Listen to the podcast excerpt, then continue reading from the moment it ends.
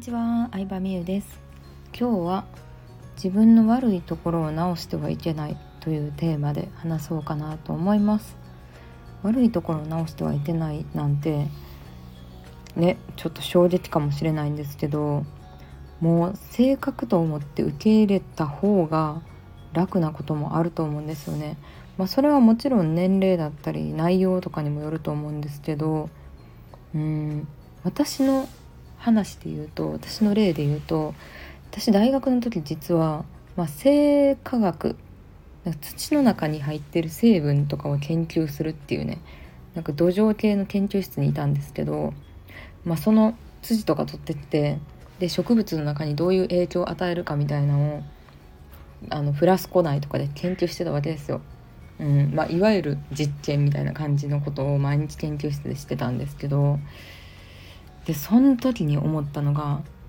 絶対私こういう系の仕事就職したらあかんなって思っちゃったんですよね。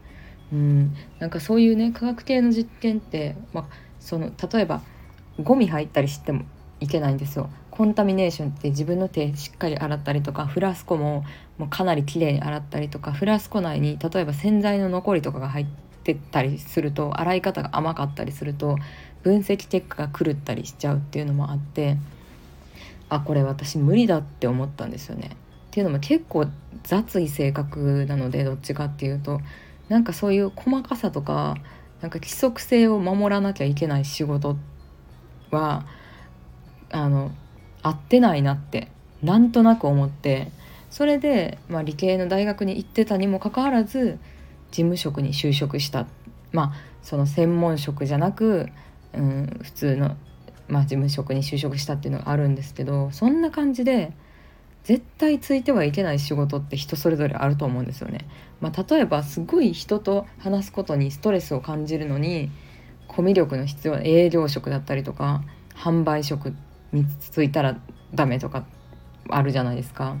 うん、なんか得意なことを知るのもいいんですけど自分の苦手なことを把握しておくっていうのも大事だし苦手なことを頑張って克服しようみたいには思いすぎなくていいんじゃないかなって思うんですよね。うん、でまあそんなこんなでね、え就職したし無職も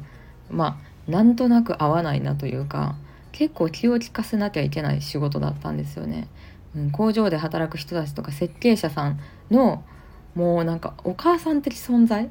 寮母さんまではいかないですけどなんかそれぐらいあの安全靴ボロボロになったから買っといてとか今度新しい人入ってくるからロッカーと名札とパソコン準備しといてとかもあっちこっちから言われる仕事だったんですよ。うん、なんか総務に近い感じそれが私また結構苦手であのあっちこっちから言われてなんかそれをこなすっていうのがもうすごい苦マルチタスクが結構苦手でそれよりも自分のやりたい仕事をもう寝食忘れてめちゃめちゃ集中してやるっていう方が好きなんですよね。うん、もうご飯食べるのも忘れて気づいたら自分の好きなことと夢中で何時間も作業しちゃってた。ブログ書いちゃってたみたいなこともあるタイプなので、まあ、結局苦手なことを避け続けて今の仕事に至ってるなと本当に思うので、うん、そうそうっていうのは結構思いますね。だからなんか今までずっとこの仕事してきたからとかっていうのにあんまり惑わされすぎず、まあ、特に女性はさあの働き方って変えやすいと思うんですよ。で昔と違って転職も当たり前の世の中になってきてるからなんか合わへんなと思ったら別のことしてみるっていうのも一つじゃないかなと本当に思います。いきなり会社辞めるのがあれやったら自分の得意なこと苦手なことをせずに済む副業を始めてみるっていうのも一つのおすすめだったりもするんですけどうんでねなんでねこんなこと思ったかっていうとねあの、まあ、理系だったので結構薬剤師とか製薬会社に就職した友達もいるんですけど薬剤師さんって、まあ、知識とかがあることはもちろんなんですけど手動で薬測ったりするんですよね。うん、で薬測ってで袋詰めするみたいな作業があるんですけど間違えたら結構人の死にも関わるわけじゃないですか。本当は 3g0.3g 入れなきゃいけないところをあの 3g にしちゃったとかあ間違えたって済まないんですよね、まあ、看護師さんとかもそうだと思うんですけど例えばまあそうですね。美容クリニックで働いている看護師さんにしてもまあ例えばボトックスの容量とかあ間違えたでは済まないことじゃないですか。なんかそういうあのミスが許されない仕事ってあると思うんですよねどうしても。だからそういう人はちゃんと几帳面にちゃんとしたい人が向いてるしうん普段から雑い人はマジでそういう仕事つかない方がいいと思います。だって下手したらねこうねもう裁判とかになる可能性もあるので、うん、犯罪者になってしまう可能性もあるので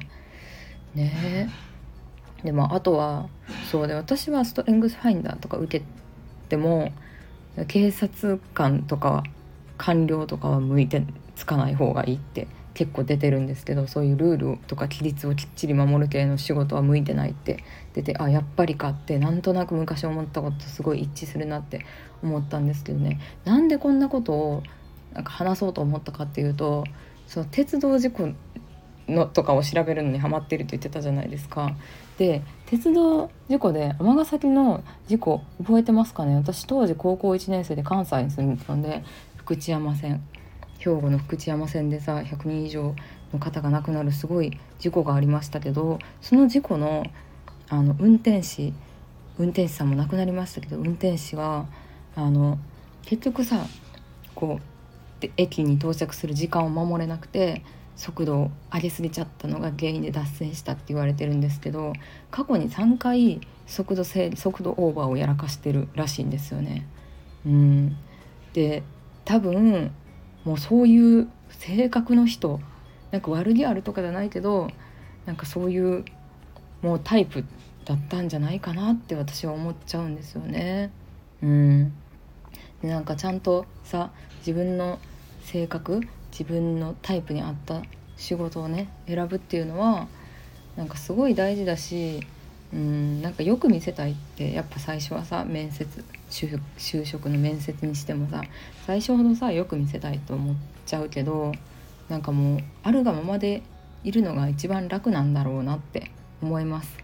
うん、で苦手なこともあったら絶対得意なこともあるからなんか自分の得意なことに目を向けて苦手なことをなんか直す直すっていうことに時間を使いすぎるのは結構なコスパ悪いとも思ってて、うんまあ、例えばさなんかさうん雑雑でも大丈夫な人の方が向いてる仕事もあるわけですよ。結構ビジネスとかは雑な方が向いてるというかなんかとりあえずやってみよう精神ある人が向いてたりとかもするし、うん、あとは人と話すのが苦手な人は、うん、プログラマーが向いてたりとかなんか絶対自分に向いてる仕事があると思うからうんなんか無理によく見せすぎず自分のことを知るっていうのは本当に大事なんだろうなって思います。うん、誰々みたいになりたいっていう憧れも大事だけどなんかそれよりも自分となんか一生付き合っていくのは自分自身やから自分とちゃんと向き合った方がいいなっていうのは思いましたね。うん。そう自分に正直になった方がいいというか、えついついさサンクコストを考えてしまうじゃないですか。この専門学校卒業したからこういう仕事に就かなきゃいけないとか。私も思いましたし周りの教授から研究室のメンバーからもやっぱりめっちゃ言われましたよ正直。え理系のこの研究室卒業してえ事務なんやみたいな。まあ女の子とかなんではっきり言わないですけどあそうそうなんやみたいな感じでしたね。うん、でね、今まで勉強してきたん何やったんやろとか自分でもちょっと思っちゃいましたけどなんか専門職とか資格のある仕事の人ほどなんか今まで頑張ってやってきたしなこういう仕事に就かなあかんしなとか思ってしまいがちなんですけど、まあ、実はね